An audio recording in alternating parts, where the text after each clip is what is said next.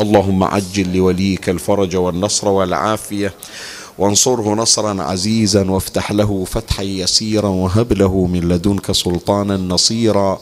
رب اشرح لي صدري ويسر لي أمري واحلل عقدة من لساني يفقه قولي. يا كاشف الكرب عن وجه أخيه الحسين. اكشف كربي بجاه أخيك الحسين. نادي عليا مظهر العجائب. تجده عونا لك في النوائب. كل هم وغم سينجلي بولايتك يا علي. يا علي يا علي يا أبا الغوث أغثني. يا فارس الحجاز أدركني بلطفك الخفي ولا تهلكني. يا مولاتي يا فاطمة بنت محمد أغيثيني يا سيدتي صلى الله عليك يا سيدي ويا مولاي يا رسول الله. صلى الله عليك وعلى آلك الطاهرين.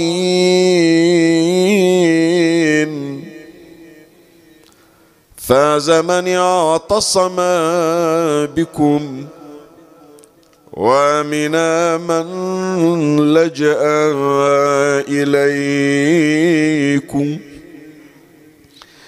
يا ليتنا يا ليتنا يا ليتنا كنا معكم سادتي فنفوز فوزا عظيما.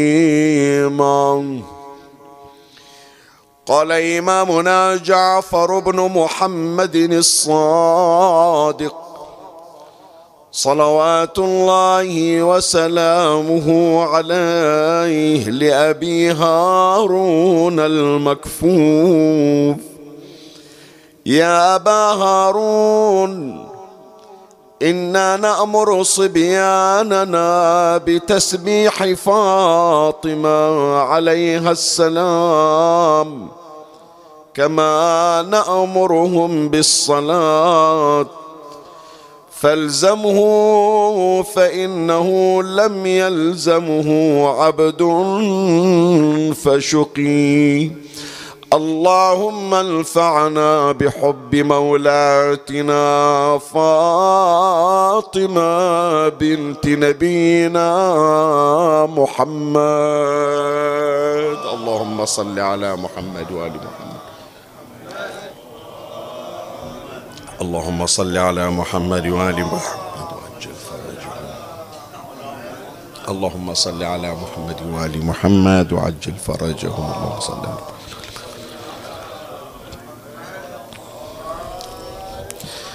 كما هو معلوم شرعا وفقها أن الإنسان ما لم يبلغ سن التكليف فإنه غير مخاطب بوجوب الأحكام الشرعية عليه. هذه من الأمور البديهية شرعا وفقها.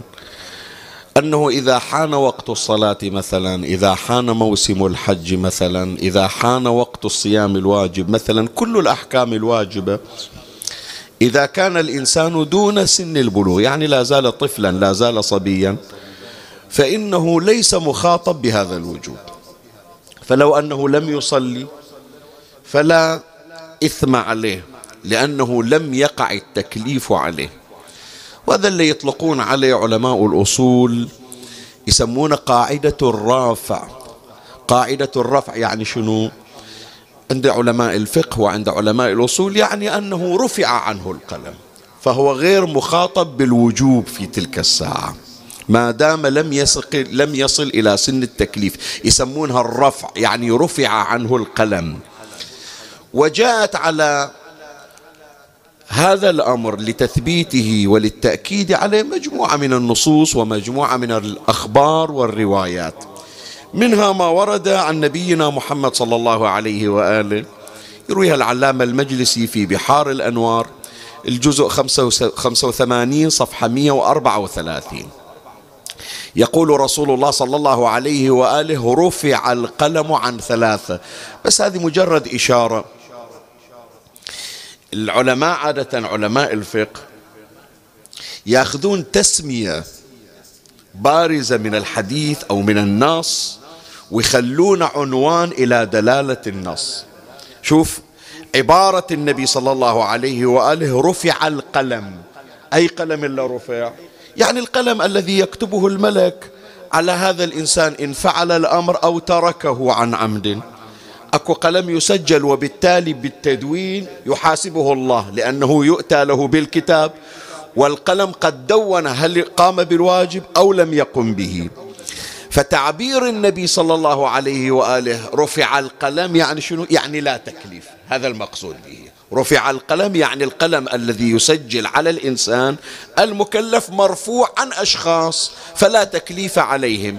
إجوا العلماء قالوا حتى نختصر هذا الأمر قالوا الرفع، الرفع يعني شنو؟ يعني تتذكر هذه النصوص والأحاديث والأخبار التي تشير إلى أنه لا تكليف على أشخاص معينين. أعود للحديث. رفع القلم عن ثلاثة عن النائم حتى يستيقظ وعن المجنون حتى يفيق شاهد نحن مو في مصدد شرح الرواية هذا ياخذ من عندنا وقت أكثر. بس ناخذ موضع الشاهد. موضع الشاهد حديث النبي صلى الله عليه وآله قال وعن الطفل حتى يبلغ بمعنى أن الطفل ما لم يصل إلى سن التكليف وهو سن البلوغ وظهور علامات البلوغ فإنه إن لم يؤدي الواجب إجا شهر رمضان لم يصم. إجا موسم الحج لم يحج. أذن المؤذن صار وقت الصلاة لم يقم فيصلي. إيه مرفوع عنه القلم يعني لا تكليف بوجوب الصلاة عليه ما لم يصل إلى سن البلوغ. فإذا صار من الأمور البديهية شرعا وفقها عندنا بأن الطفل ما لم يصل إلى سن التكليف سن البلوغ فإذا لا وجوب عليه. بس شوف من رحمة رب العالمين شلون. هذه فقط مجرد إشارة. لو أنه لم يؤدي الواجب لا يكلف به. الله ما يحاسبه ليش أنت لمدة 14 سنة أو 13 سنة لم تصلي صلاة الواجبة بعدك ما كلفت. إجا شهر رمضان لم يصم الله ما يحاسبه. صدر منه أمر محرم. طفل كذب مثلا. أخذ مالا ليس من حقه. مرفوع عنه القلم. لم يكلف. لكن من رحمة رب العالمين إذا فعل الصبي المستحاب حضر مأتم الحسين حضر موكب. راح ويا أبوه زيارة إلى كربلاء أخذ أبوه إلى زيارة النبي صلى الله عليه وآله. ما يجون يقولون بأن هذا طفل ما تكلف ما وصل إلى سن البلوغ فإذا لا يحصل على ثواب الزيارة أو على ثواب حضور المجلس مثلا لا. رحمة رب العالمين جعلت قلم المستحبات يسجل للصبي. فأنت تخيل جنابك هذا طفل ماشي ويا أمه ابن سنة سنتين. الأم رايحة إلى المأتم إلى الحسينية. ما تدري ولدها وين تودي؟ قالت أودي وياي إلى المأتم. فهو لا يدرك بس حضر ويا أمه.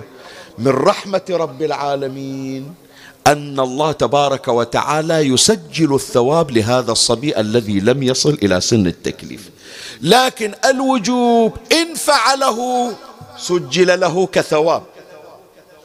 إن لم يفعله لم يسجل عليه عقاب ترك الواجب.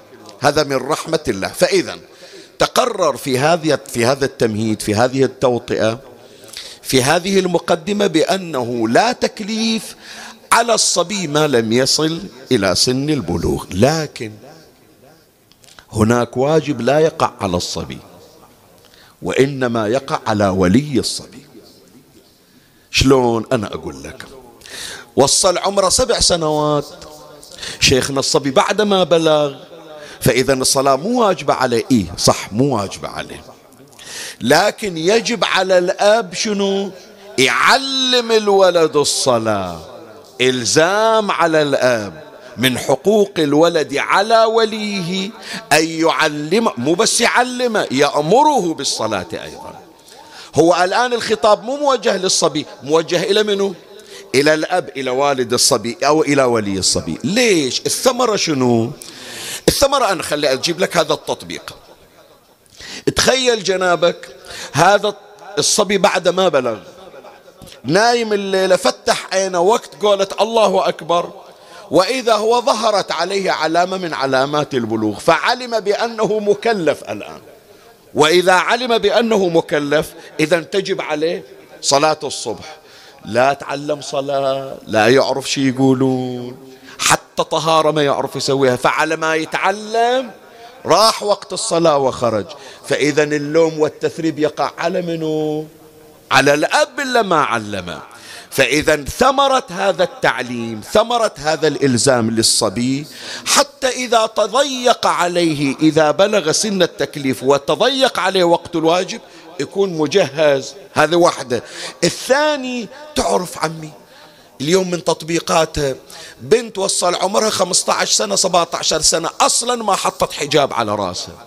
تجي تقول لها بلغتي حط الحجاب تحتاج إلى تمرين حتى وإن لم تقبلها نفسها يمكن تتهاون في الحجاب. هذا إذا ما تمرن على المحافظة الصبي على الصلاة من أول الوقت وإذا ما ضبط القراءة وإذا ما ضبط الطهارة وما ضبط لوازم الصلاة التجب أول يوم تقول له أريدك تجيب صلاة مضبوطة لتجزيك أمام الله يقول ما علمتوني من قبل صحيح لو لا؟ فحتى يكون الولد قد أبرأ ذمته أمام الله تبارك وتعالى. فمن حق الولد على الآب بأن يلزمه بالصلاة قبل الوصول إلى سن التكليف. ودلت على ذلك روايات. منها ما ورد عن إمامنا الصادق عليه السلام. قال إنا نأمر صبياننا بالصلاة والصيام ما أطاقوا منه. يعني أنا ما أجي أحط عليه إلزامات إلا أحطها على واحد أبو خمسين وسبعين سنة. بعد ابن خمس سنين ست سنين. بس بالتدريج حتى بالنسبة للصيام إجت روايات تبين شقد يقدر يصوم من هذا اليوم؟ اليوم حر. شقد أقدر أمنعه عن الطعام والشراب؟ ساعة مثلا نص ساعة. أقول له بابا يلا الآن صوم ما ناكل ولا نشرب. ربع ساعة ثلث ساعة استمل الولد لا بابا أريد آكل. إي ما يخالف. تاكل ونرد نوقف شوية. بالتدريج إلى أن يعلم بأن هناك وقت لابتداء الصيام وانتهاء الصيام. أجي مثلا إلى صلاة الصبح صعبة عليه في البداية. قوم بابا صل لا بابا ما أريد أقعد من النوم. لا أجي إلى وقت صلاة المغرب أجي إلى وقت صلاة الظهر أعطيه فرض وأدربه بحيث خلاص من يكلف ويبلغ صار يعرف أوقات الصلاة ويعرف أن يتحضر ويتجهز للصلاة. هكذا جاءت تشير إلى هذا الأمر روايات أهل البيت عليهم السلام. لكن إذا جينا إلى الرواية اللي ابتدأنا بها المجلس نلاحظ بأن أهل البيت عليهم السلام مو بس يلزمون أولادهم بالواجبات قبل البلوغ لا وإنما أهل البيت ينزلون المستحب تنزيل الواجب. خلي أقرأ لك الرواية اللي ابتدأنا بها صدر المجلس اللي يذكرها العلامة المجلسي على الله مقامه في بحار الأنوار جزء 82 صفحة 328 يحكي ويا أبو هارون المكفوف يا أبا هارون إنا نأمر صبياننا بتسبيح فاطمة كما نأمرهم بالصلاة. شوف كما هذه لفظة تشبيه أو أداة تشبيه. شو يريد يقول الإمام؟ يقول تسبيح فاطمة مستحب. الصلاة شنو حكمها؟ واجبة. بس يقول إحنا نزلنا المستحب منزلة شنو؟ الواجب. ليش؟ لأن عمي هذا الصبي إذا عرف بأن تسبيح الزهراء حكمها واجبة وإن لم تكن واجبة عاملها معاملة الواجب فلم يفرط في تسبيح الزهراء. يصير يفرط في الصلاة الواجبة؟ لا بيصير أدعى بأن يحافظ على الواجب الفعلي إذا نزل المستحب منزلة الواجب. إذا يشوف بأن صلاة الليل كأنما هي صلاة الظهر صارت صلاة الصبح عندما يصير يصلي صلاة الليل وينام عن صلاة الصبح. واضح؟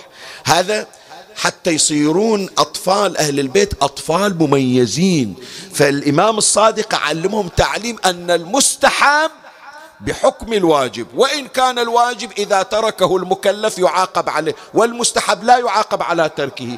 لكن يقول تخيل بأن الله يعاقبك على ترك المستحب فأنت أولى بأن لا تترك الواجب. الإمام يقول يا أبا هارون إنا نأمر صبياننا بتسبيح فاطمة عليها السلام كما نأمرهم بالصلاة فالزمه يعني إلزم تسبيح الزهرة لا تتركه فالزمه فإنه لم يلزمه عبد فشقي. هذه إثارة سريعة يعني. هذه من أسرار تسبيح الزهراء يا إخواني. أنه الإنسان ما يمر عليه أذى. لا أذى مالي لا أذى صح في الصحة لا أذى في الأمن والطمأنينة لا أذى في الأسرة لا أذى في العمل لا أذى في الحياة. ببركة تسبيح سيدتنا فاطمة بنت نبينا محمد صلى الله عليه وآله.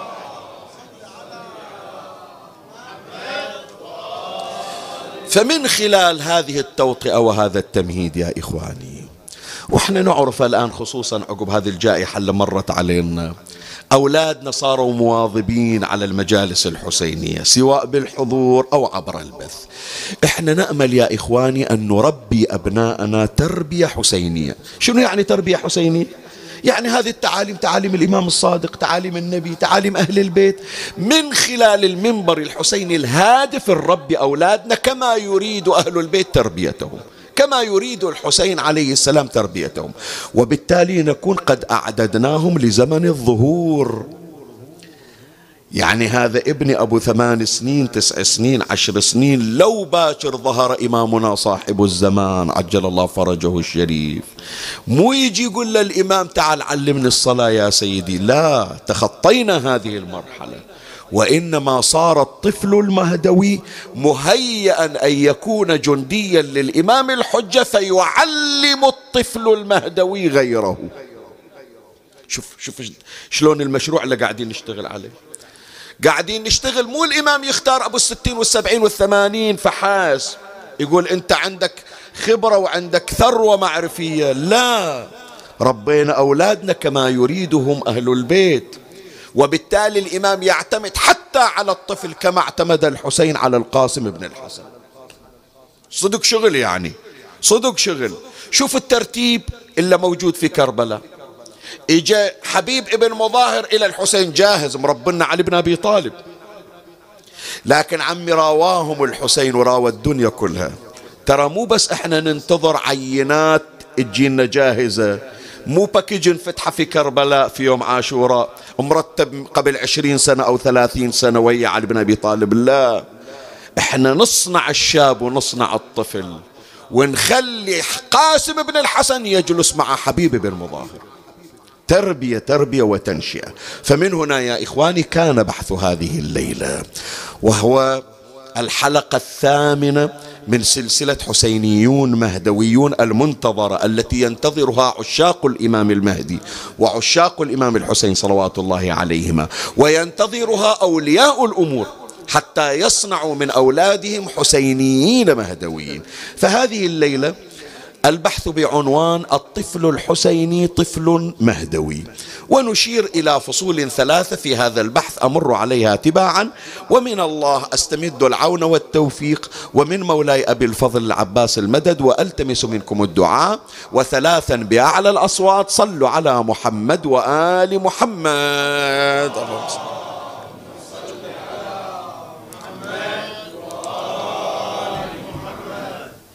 اللهم صل على محمد وآل محمد وآل محمد. اللهم صل على محمد وآل محمد. اللهم صل على محمد وآل محمد مولاي الكريم أنت حيثما كنت اسمعني وفرغ لي قلبك وأعرني سمعك وأقبل علي بكلك. بحث هذه الليلة بعنوان الطفل الحسيني طفل مهدوي ويشتمل البحث على فصول ثلاثة. أما الفصل الأول فهو بعنوان أهل البيت عليهم السلام وتأهيل الأطفال. كأنما أكو فكرة فكرة لا تتصور أنها جاية على علاتها لا. فكرة مؤسس لها ومشتغلين عليها أعداء الدين واللي يريدون أن يجعلوا من الإسلام دينا مهلهلا. يقول ابتدي ويا الأطفال. ازرع في عقول آبائهم وأمهاتهم أنه الطفل لا تشتغل عليه إلا من يكبر. الآن متى يكبر؟ بعدين يمطط في عنوان أو في مدة كبر السن. الآن الكبر عندنا وقت البلوغ. لا شنو البلوغ؟ البلوغ غير 12 13 14 سنة بلاغ بعد طفل. خلى إذا وصل 18 سنة. تالي توصل البنت إلى 20 سنة. ويوصل الولد إلى واحد وعشرين سنة. يقولون بعد جاهل بعده طفل. شوف. ليش؟ لأنه خلاص إذا كان عمره ستين وإذا كان عمره ثمانين وإنت شلت العشرين سنة ما هيأت فيها. ربع عمره راح. ربع عمره هذا طشرت ما أسست إليه. بينما يا إخواني أهل البيت لا. أهل البيت يعلمونا أنه نشتغل على صبياننا قبل سن البلوغ بحيث يجي إلى سن التكليف جاهز. مشتغلين عليه. وهذا هو مشروع منبر الحسين عليه السلام. شقد الحركة حلوة يا أحبائي. وأنا لا يفوتني أن أتقدم بالشكر إلى جميع آبائنا وأمهاتنا لهذه التربية وإلى جميع أولياء الأمور. لما تحرص الأم ولما يحرص الأب أنه يجيب ابنه وتجيب بنتها إلى المأتم الحسيني. غرضها شنو يا إخواني؟ غرضها تقول أريد بعد يخدمني من جية من نعومة أظفار في مأتم الحسين. باكر من يبلغ وأقول له روح الليلة سابع ما يقول ما إلي خلق. لا. تعلم الإدمان على حب أهل البيت منذ نعومة أظافره. تعلم الإدمان على صلاة الجماعة قبل سن التكليف. أنا أحكي لك تجربة شخصية مريت عليها أيام صباي إحنا من يوم عمرنا خمس سنين خمس سنين أحكي لك. يجون ياخذونا يودونا إلى المسجد إلى صلاة الجماعة. وجزى الله المؤمنين خير الجزاء. وجزى الله علماءنا خير الجزاء. اللي أسسوا هذه المؤسسات الدينية التوعوية التربوية. هم يجون يدقون الباب إذا سمعوا. فلان عنده هلقة طفل فلان عندها هلقة بنت. يجون إلى الأب. حجي عطنا أولادك. نوديهم نعلمهم في المسجد نعلمهم فقه نعلمهم أخلاق نعلمهم عقائد نعلمهم الصلاة. عمي أنا أخذت يومين أحكي لك يوم كان عمري خمس سنين ست سنين. أخذت يومين في تعليم الصلاة. أول يوم ثاني يوم هذا اللي علمني الله يذكره بالخير. قال الله خلاص عرفت الصلاة. أوقف ويا الشيخ شيخ عبد الأمير الجمري رحمة الله عليه أستاذي. أوقف وصل وياه. فإحنا التزمنا بالصلاة من يوم كنا أطفال صغار قبل سن البلوغ. من إجا وقت التكليف هذه الأمور أمور الطهارة أمور الصلاة حتى الخمس إحنا مخمسين قبل قبل أنه نوصل إلى سن التكليف. ما ملزومين يضحكون علينا بس متعودين. إذا الأمور الشرعية ضبطناها من أيام الصبا بعد خلاص من نكبر ونكلف من حاتي أنه عندنا تقصير مع الله تبارك وتعالى. يحرص آبائنا وأساتذتنا على إبراء ذمتنا مع الله. هذه منين جابوها؟ جابوها من أهل البيت عليهم السلام. اللي اشتغلوا على أولادهم وعلى صبيانهم منذ نعومة أظافرهم. خلي أذكر لك نموذجين. النموذج الأول هذه أيامها مولاتنا صديقة النساء فاطمة الزهراء عليها السلام. خلنا نشوف إيش يحكي عنها أمير المؤمنين سلام الله عليه. وأمير المؤمنين يعتز بأن الله قد رزقه وأنعم عليه بزوجة كابنة رسول الله فاطمة عليها السلام. إلا فعلا هي مثال الأم النموذجية. شوف ماذا يقول أمير المؤمنين سلام الله عليه عن صديقة النساء فاطمة عليها السلام. قال وكانت فاطمة عليها السلام لا تدع أحدا من أهلها ينام تلك الليلة. يعني ليلة القدر.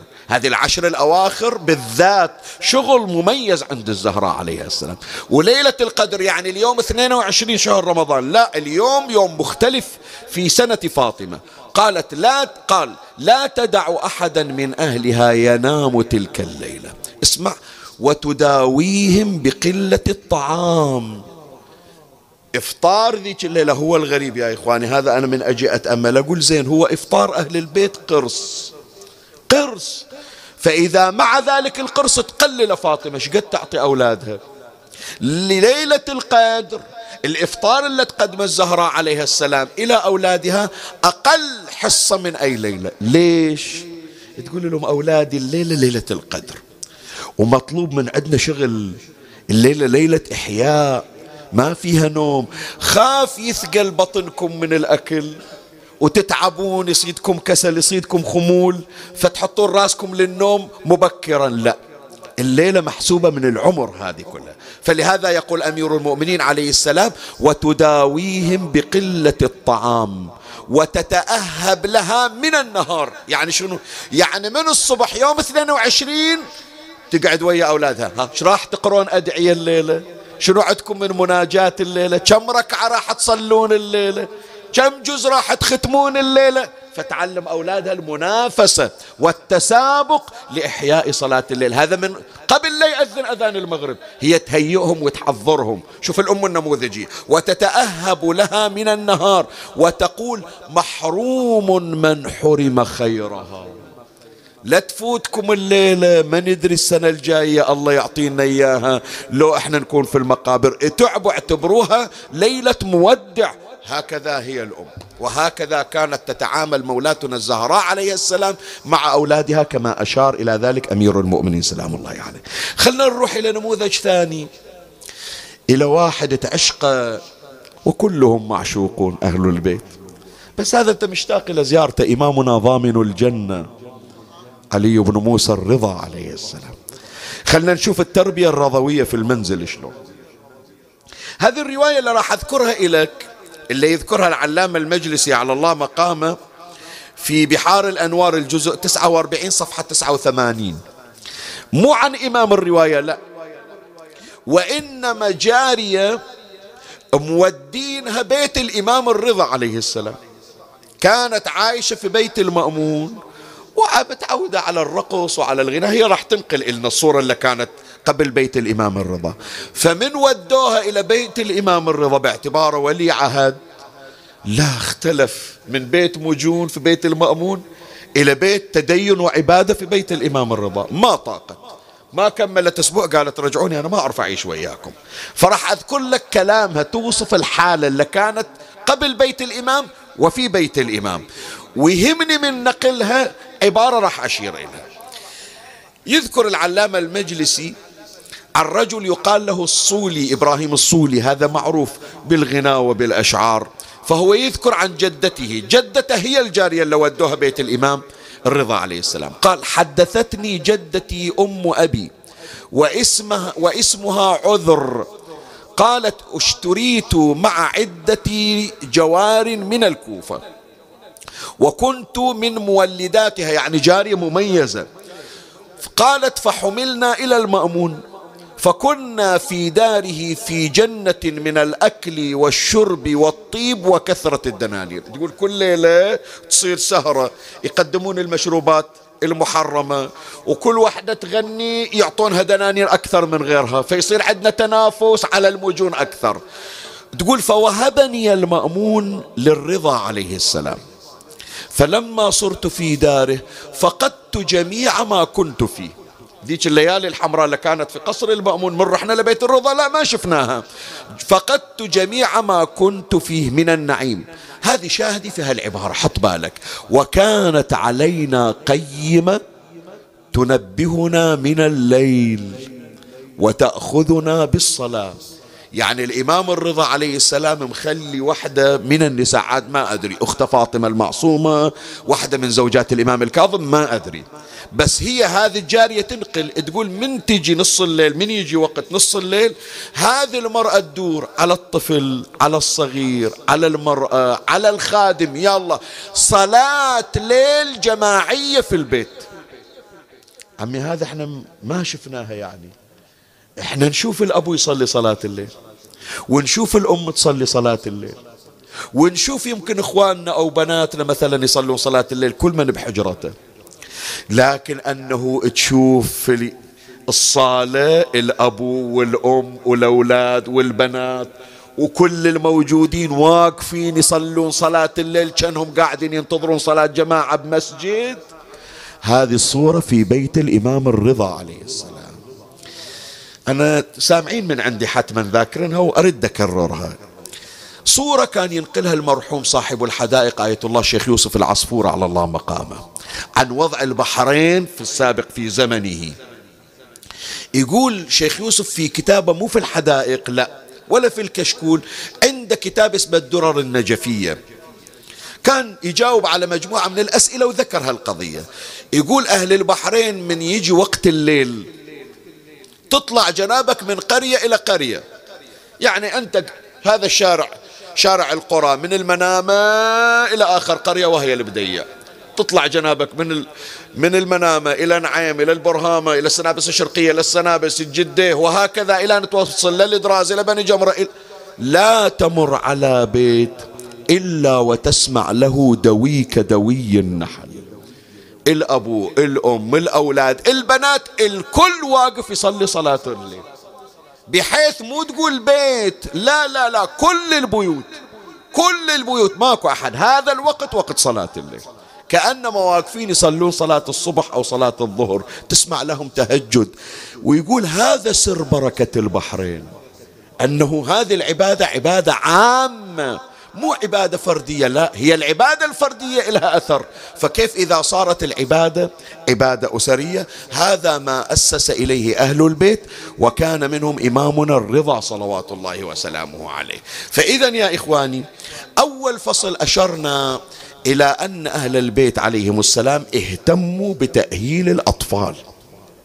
بعد الآن لا تستغرب من تسمع أن مولاتي رقية يجيها حميد ابن مسلم ليلة الحادي عشر وتقول له يا شيخ هل قرأت القرآن؟ أنا من مفهومي ما أتذكر القرآن. أنا من أشوف نفسي الآن مرتبك بوضع من الأوضاع. سيارتي خربانة ما أقول راح أقرأ مثلا سورة حتى الله يسهل أمري. مشغول بالسيارة الخربانية مذهول عن القرآن. أهل البيت لا يذهلون. ما نحكي عن إمام. ما نحكي عن مولاتي زينب لا نحكي عن طفلة صغيرة ولها شأن راقي. ربوها أهل البيت أهلوهم هكذا كان يا إخواني أهل البيت يعلمون صبيانهم ويؤهلونهم لأن يصلوا إلى هذه الدرجات الراقية. هذا الفصل الأول. طيب. نجي للفصل الثاني. نقول ليش هالتعب كله؟ الولد مو مكلف. الولد ما عليه وجود. فليش مقعدين من النوم؟ تعال صل صلاة الليل وتعال اختم قرآن. شنو السبب؟ اي أنا أقول لك شنو السبب. الغرض يا إخواني من تأهيل الأولاد دينيا أن يكونوا انصارا لإمامنا الحجة بن الحسن قائم آل بيت محمد صلوات الله عليه.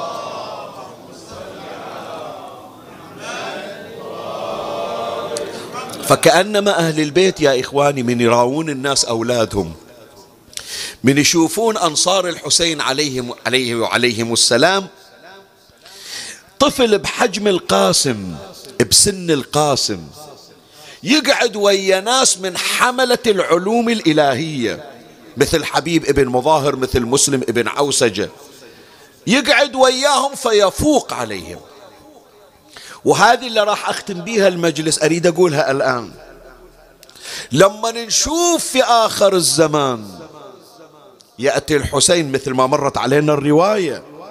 مرت علينا في أكثر من مجلس في سبعين من أصحابه. فنشوف حبيب بن مظاهر رجع كما رجع عيسى ابن مريم ويرجع مع حبيب ابن مظاهر القاسم بن الحسن أبو 13 سنة.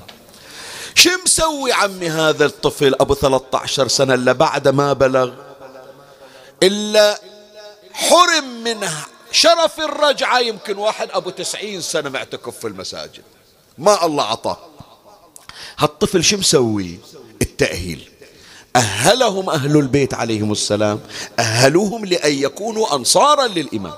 فتجي إلى الطفل من عندهم صار موضع ثقة الإمام المنتظر. ومن هنا أذكر لك نموذجين. نموذجين فقط حتى فقط تشجعنا هالنماذج على أن نشتغل على أولادنا. وأنا كما تعلمون يا إخواني شفتوا هذه في هالسنة؟ من إجت هذه النشيدة وروج لها. واضح بأن هذا الترويج ترويج مو مقصود في قبال أنه فيه نور مهدوي. من تجي نشيدة سلام يا مهدي وصارت عشق الأطفال. وصارت الدمعة بروحها تصيح. بروح الدمعة تنزل من يسمع سلام يا مهدي ويبكي. مع العلم لا لطم ولا نعي ولا شيء. هو فقط سلام يا مهدي. صار الطفل يعشق الإمام المهدي ويرددها ويعشق يوم الجمعة يقرأ دعاء الندبة وتعلم من يجي اسم الإمام المهدي حط إيده على راسه. إيه وصار عند الأدب المهدوي.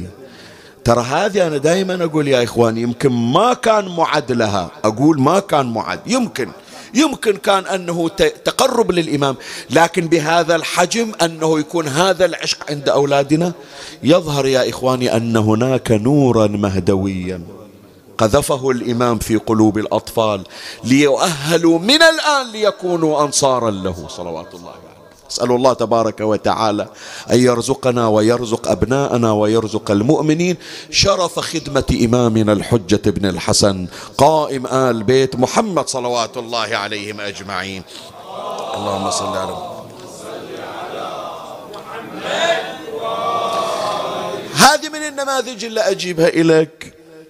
سفراء الإمام الحجة السفراء الأربعة عثمان بن سعيد العمري ومحمد بن عثمان بن سعيد العمري ابنه والحسين ابن روح النوبختي السفير الثالث وعلي بن محمد السمري. عمي واحد. اليوم اسمعني عمي يخالف شوية. الآن على وشك ننتهي من مجلسنا. خلي هالكلمة تبقى في الأذهان وتتذكرها الليلة قبل لا تنام. حلم الواحد من عندنا شنو؟ أنه يجي يوم ويكحل ناظريه برؤية الإمام. سلام الله. صحيح لو لا؟ تقرأ في كل يوم دعاء العهد لو ما تقرأ. واكحل ناظري بنظرة مني إليه وعجل فرجه وسهل مخرجه. شوف عبارة وكحل ناظري يعني شنو؟ يعني يقول أنا صح عيني سليمة اليوم من أروح أفحصها. يقولون ستة على ستة لكن لا أحسها عمية نورها أن, تش... أن يشرق نور الإمام. ويشرفني الله تبارك وتعالى برؤيته. من نقرأ قصة علي بن مهزيار أن الله رزق ضيافة الإمام الحجة. مو شوفة عابرة اسمعني عمي إيش أقول لك. مو شوفة عابرة مو سلم على الإمام ويوم مشى قال هذا طلع الإمام. لا ثلاثة أيام في ضيافة الإمام الحجة. علي بن مهزيار ثلاثة أيام ياكل من زاد الإمام من يصلي صلاة الفريضة يصلي مأموم خلف الإمام. من الإمام ياكل أول يعطيه من الزاد الزاد يجيه من الجنة. اعتبرناه حلم. حلم أن الله يوفق شخصا لرؤية الإمام. عمي الخلص ما يقول أريد بس الشوفة لا. الشوفة الشوفة هذه أدنى المراتب. أتمنى الإمام يختارني لأكون من خدامه. شو إيه؟ شوف شغل السفراء شلون؟ قال مو بس الشوفة شوفة وتالي غضب علي. شوفة لمدة خمس دقائق ثم حرمت من رؤيته في بقية أيام حياتي. شو مسوي حتى الله حرمني من بقية من بقية العمر من رؤية الإمام؟ لا. أتمنى الإمام ما يرفع نظره عن وجهي. ومن يريد حاجة ما يقول لجبرائيل سوها وجبرائيل خادم للإمام. يقول أريد فلان هو يسويها. شوف توفيقات السفراء الأربعة يا إخوان شلون؟ فلهذا السفير الأول عثمان بن سعيد العمري اسمعني أحبائي اسمعوا إيش أقول لكم.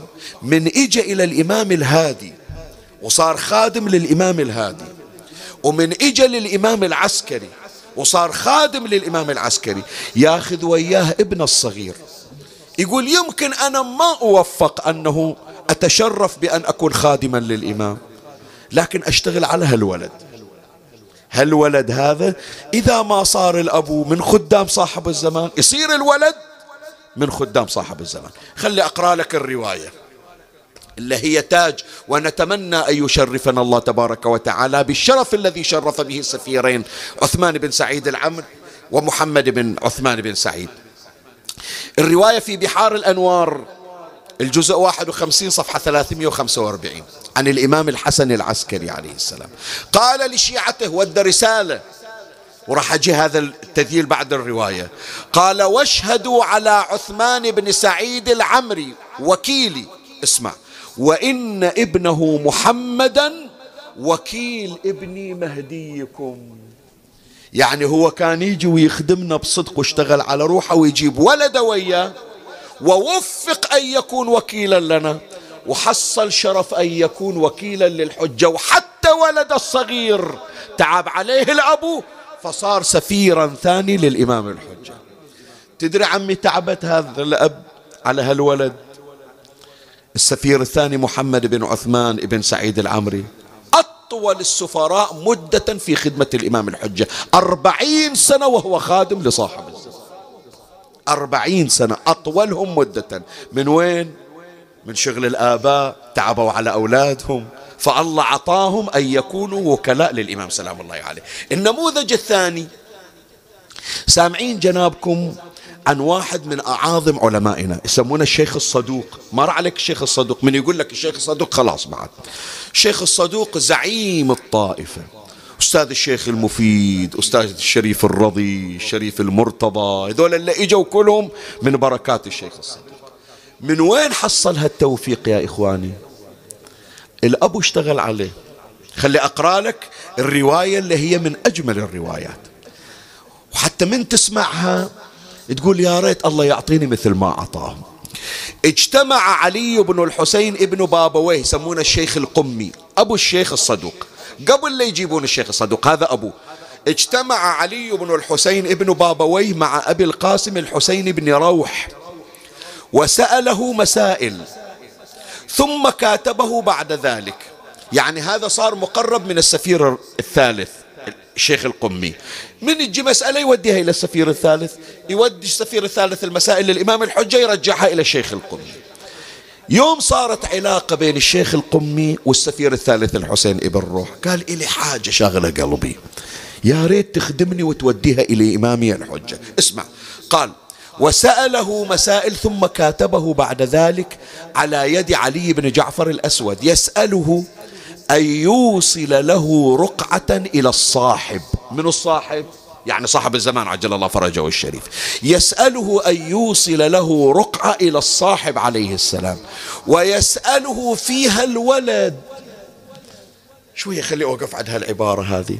يقول أنا الحمد لله وفقت أني أكون منظور من صاحب الزمان.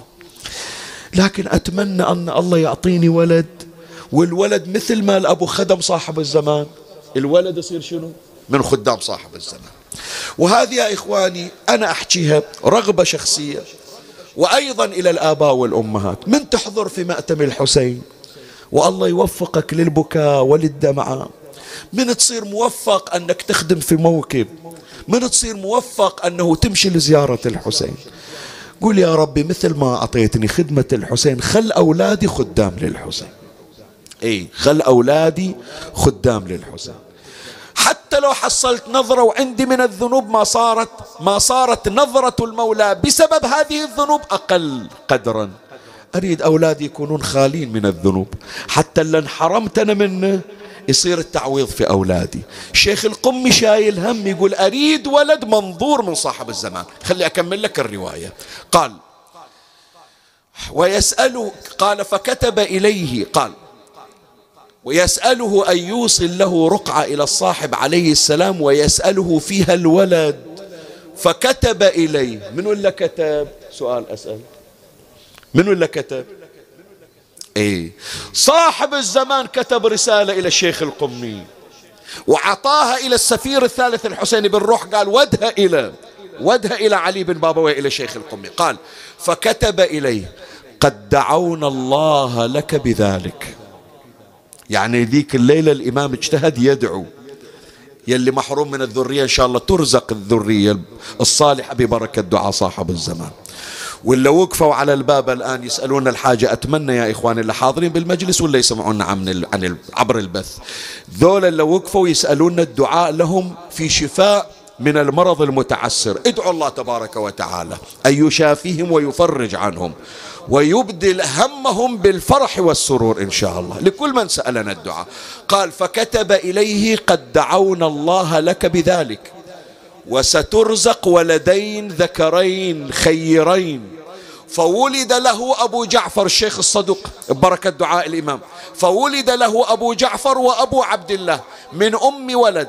وكان أبو عبد الحسين ابن, عب ابن عبيد الله يقول سمعت أبا جعفر يعني الشيخ الصدوق سمعت أبا جعفر يقول أنا ولدت أنا ولدت بدعوة صاحب الأمر ويفتخر بذلك. صلوا على محمد وعلى محمد.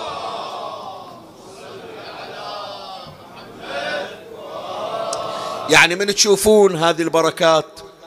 من تشوفون هي التأليفات؟ من تشوفون هي العلوم من تشوفون هي النورانية؟ ترى ببركة صاحب الأمر. هو دعالي فأنا جاي بفضل بركات دعوته. صلوات الله وسلامه عليه. أسأل الله تبارك وتعالى أن يمنحنا كما منح الشيخ القمي دعوة إمامنا الحجة بن الحسن أرواح نافذة. ختاما الفصل الثالث. وهو ختام المجلس المقدار كافي. الفصل الثالث خلينا نسميه توصية. شغل يا إخواني شغل. شغل يا أحبائي. إي والله شغل. ترى الزمن في تقاصر وابتدأ العد التنازلي ولم يتبقى إلا الشيء اليسير إن شاء الله لخروج إمامنا الحجة ابن الحسن. إيه إن شاء الله. العلامات الآن في تسارع. وأهل السلوك يقولون يظهر للعيان بأن الإمام قد قرب خروجه. فنريد نشتغل على أنفسنا وعلى أولادنا. وحقك يعني. نريد نشتغل على أنفسنا وعلى أولادنا. السنوات السابقة إذا وصل عمري خمسين سنة فرات تهاونت. خلي أشتغل الآن. خلي أقعد ويا أولادي. وأقول لهم يا أولادي ترى زمنكم غير زمننا. أنتم المشرفون برؤيته إن شاء الله. أنتم الذين من الله عليكم أن تكونوا أنصارا له إن شاء الله. فاتعبوا على روحكم. لا يجي يوم ويطلع وتجون تريدون تسلمون يقولون مو مأذون لكم. روحوا أول اشتغلوا على روحكم. فلهذا شوف حديث الإمام الصادق عليه السلام في بحار الأنوار الجزء 52 صفحة 140 قال من سر أن يكون من أصحاب القائم إلا يريد يصير صدق مهدوي. من تشوف ابنك ويوقف ويصيح سلام يا مهدي. من يقعد بالصالة ويقول شغل لنا بابا شغل لنا ماما شغلي لنا باليوتيوب سلام يا مهدي. وتشوفه عاشقنها وحافظنها. قول بابا عاد اتعب على روحك وأنا أتعب وياك على روحي وعليك. خلنا نصلي بأول الوقت. خلنا إذا شفنا غلط صار من عندنا رفعت صوتك على أبوك على أمك على الأستاذ. ترى الإمام يزعل عليك. ترى ما يريدك تقول له سلام يا مهدي تالي. أنت تقول إنا على العهد وين العهد؟ العهد تصير خوش آدمي. شوف الإمام سلام الله عليه ماذا يقول. من سر أن يكون من أصحاب القائم فلينتظر وليعمل بالورع ومحاسن الأخلاق. عدل أخلاقك والتزم بدينك. حتى الإمام يختارك تكون من جنوده. وهذا خير نموذج. وهذا خير نموذج. القاسم بن الحسن الذي سيرجع في آخر الزمان في الرجعة ليأخذه الإمام. الإمام مثل ما يبحث عن الشيبة والكبار. وعن ثلاثمائة وثلاثة عشر وكما يبحث عن جبرائيل ليكون معه معينا. وكما يبحث عن أنبياء كعيسى ابن مريم يكون معه مساندا. يبحث عن أطفال ربيناهم فلهذا القاسم بن الحسن يرجع في نهاية الزمان من السبعين من أنصار الحسين إلا الإمام يوقف يقول هذول اللي اشتغلوا على روحهم أريدهم. قاسم عمي ما حصلها مجان. شلون ما حصلها مجان؟ حريص أنه المكروه ما يسوي. تسمع إيش أقول لك لولا؟ هذا مسك الختام سطر وختمنا مجلسنا ترى. المكروه ما يسويه القاسم. ما مر عليك أنت القاسم في المعركة؟ فانقطع شسع نعله حميد ابن مسلم يقول. شسع يعني شنو؟ يعني سير النعل حزام النعل. فانقطع شسع نعله لا أنسى أنها كانت اليسرى. فانحنى عليه يسوي. زين بالله عليك انت قول لي. ما أقول لك طفل لا. ولا أقول لك واحد من سائر الناس. أقول لك حتى مرجع ديني. القتل قدامه وثلاثين ألف دايرين عليه. شي يسوي بنعال امشي من غير نعال. حافظ على روحك. تالي ترجع الخيمة البس نعال جديد. تدري ليش القاسم مع ذلك انحنى يسوي نعله شوف حديث النبي صلى الله عليه وآله. حديث النبي عن عن الإمام الباقر أو الإمام الصادق. هكذا ورد. ورد عن أحدهما. الحديث في وسائل الشيعة الجزء الخامس صفحة 75 قال لا تمشي في نعل واحدة مكروه. مكروه أنه تمشي بفردة واحدة. القاسم يقول أريد أطلع من الدنيا حتى المكروه ما أسويه. خله يجيني السيف. أنا في كل الأحوال راح أقتل. بالنعلين راح أقتل بالنعل الواحدة راح أقتل. لكن أقتل وأخرج شهيدا ولم أرتكب مكروه فضلا عن محرم حتى أوفق لأن أكون من أصحاب الزمان. إيش هالولد هذا عمي إيش هالولد. هو صدق 13 سنة لكن إيش هالولد. شنو من عصمة عند الله حتى المكروهات ما يسويها بل يضحي على أن لا يفعل المكروه. إيش هالولد ما يلام عنه تربية حسنية حسينية. ما يلام صدق أقول لك ما يلام. مربنا الحسين مدلل الحسين موصي الحسن أخوه على هالولد. اللي يختار صاحب الزمان في زمن الظهور يقول أريد القاسم. طلعوه من قبره وجيبوه أريد هشك الأولاد. شنو من ولد هذا؟ وانحنى ابن الحسن. يشدنا على. يا المحروم من الذرية اللي ما تقدر تشوف ابن طفل صغير بهالحالة. فأقبل إليه عمرو بن نفيل الأزدي والولد منحن يشد عليه. فرفع سيفه وضربه على رأسه. فانشق رأس الغلام إلى نصفين. حط يدين الثنتين على رأسه. يتيم عمي ما عنده أبو. يتيم وفي بلاد غربة ما عنده أبو. الواحد من يصيح بشدة وواحد يتعدى عليه يقول راح أعلم أبويا أخبر أبويا وين أبوه؟ أبوه قبره في البقيع. ما عنده إلا ذاك الغريب. صاح أدركني يا عمار لحق علي. بالعزيز علي أطلعك من الخيمة يا عمي لكن شو أسوي؟ يتيم ما عندي أبو. هرول حسين إلى ذلك الولد. تسمع هالكلمة عمي؟ تسمع هالكلمة إيش أقول لك؟ من طاح أبو فاضل الحسين راح له على الجواد. من طاح علي الأكبر الحسين راح له على الجواد. من شال ابن الرضيع راح على الجواد. لكن من طاح القاسم راح الحسين يركض للولد. حتى الفرس ما صعد عليه. حميد بن مسلم يقول ثار الغبار والقسطل. من ركضة أبو علي ثار الغبار والقسطل. ومنجلت الغبرة وإذا الحسين قائم على رأس الغلام والغلام يحفص بيديه ورجليه يعفر يعفر يعفر. والحسين يشوفه ويون عليه ويصيح بناي عز على عمك. إيش سويت بيه يا وليدي؟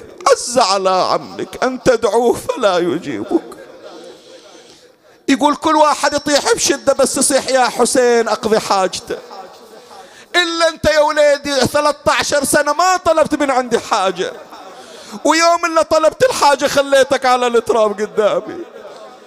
عز على عمك أن تدعوه فلا يجيبك أو يجيبك فلا يعينك أو يعينك فلا يدفع عنك. هذا يوم كثر واتره وقل ناصر كسر الظهر يا وليدي يقول حميد بن مسلم وأنا عيني على الحسين إيش راح يسوي؟ شفت الحسين دنك شال وخلى صدره على صدره وإجا وهو شابق على الولد. بس أشوف الحسين غير حاله الولد طويل ورجلينه تسحب بالتراب. قلت ولد عمره 13 سنة شنو طوله يعني؟ شنو طوله؟ إلا صاير أطول من عمه. حققت النظر وإذا بحسين كهيئة الراكع انحنى ظهره على الولد. كسر ظهره الصبي هذا عمي أسايلك رد علي. إذا الحسين إمام معصوم هذه حالته. الأم الأم. الأم شلون حالة؟ ويلي جاب جاب جاب جاب ومدد ما بين أخوته. جابك والله جاب ومدد ما بين. أخوته أخوته قعد عدهم يا ويلي وهم موت. بين الجنايز قاعد. لما سمعن النسوان صوته صوته يا يا يا. إجت رملة تصيح الله أكبر. عمي هالأيام أيام زواجي يزوجون أولادهم. أنا أحكي هالكلمة إلى كل أم زفت ولدها هالأيام. يبلغها الله بالولد وتشوف ذريته. واللي ما عندها أولاد الله يعطيها أولاد وتفرح فيهم. واللي فاقده ولد الله يجبر مصابها. بجاه كسرة قلبها الأم. من شافت الولد صاحت؟ صاحت ولا ليت. ولا ليت ولا ليت. يا جاسم يا ضوى بيتي. اي عليك القاسم؟ أريد أسمعها. ولا ليت من عندك؟ ولا ليت يا جاسم يا ضوى بيتي. ولا ليت ولا ليت ولا يا ريت فادتني. ولا ليت ولا ليت ولا ليت يما سهرت عد مهداك. ولا ليت أقول بكبرتي وتحن علي. إي وأقول بكبرتي وتحين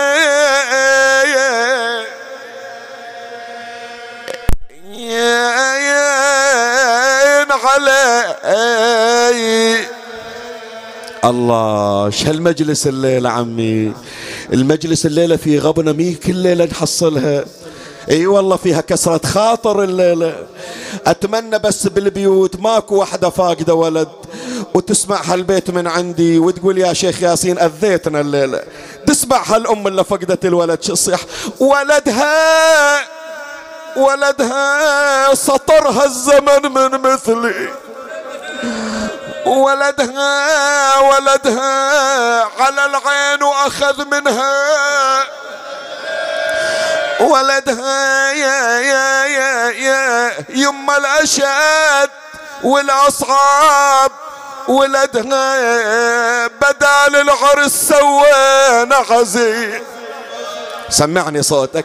أي بدال العرس سوينا. يا يا عزي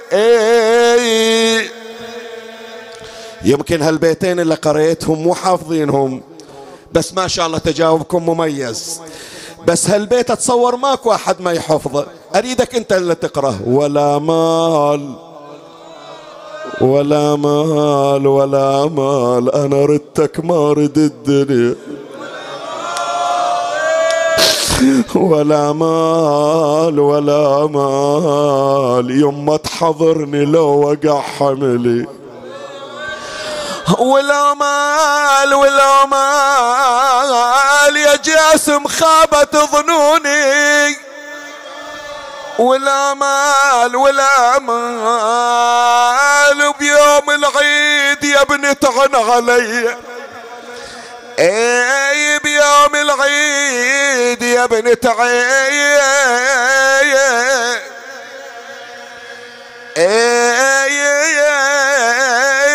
علي. أريد أختم المجلس وأقرأ كلمة بنية الحاجة المتعسرة. أنا شايف بعض الأمهات يا إخواني ويا أخواتي تشتري أفضل بدلة يسايلونها الحريم النسوان. حجية هالثوب هذه متى تلبسينها؟ قالت هذه لزفة ولدي. مجهزتنها يوم عرس وليدي ألبسها. ليش تبكي عمي؟ ليش؟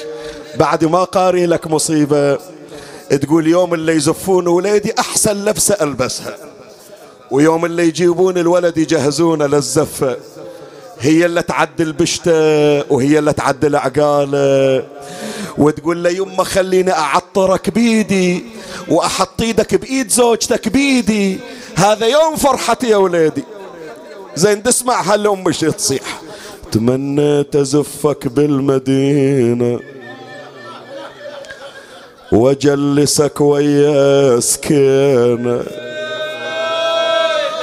ووديك إلى روضة نبينا ومرك على الزهرة الحزينة. أعطني مهلة أقرأ لك أدري جرح قلبك. وقلها يا زهرة باركينا عدنا شباب معرسين. عدنا شباب معرسينا معرسينا في يوم عرس ذابحين ذابحين يا يا ترى يوم العرس أكشار كنت السواد لناظري فعليك يبكي الناظر. يا كوكبا ما كان أقصر عمره وكذا تكون كواكب الأسحار ذخرت الولد ليام شيبي وتعال انقطع منا نصيبي على مصيبتك شقيت.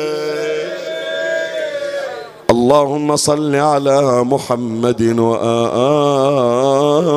محمد.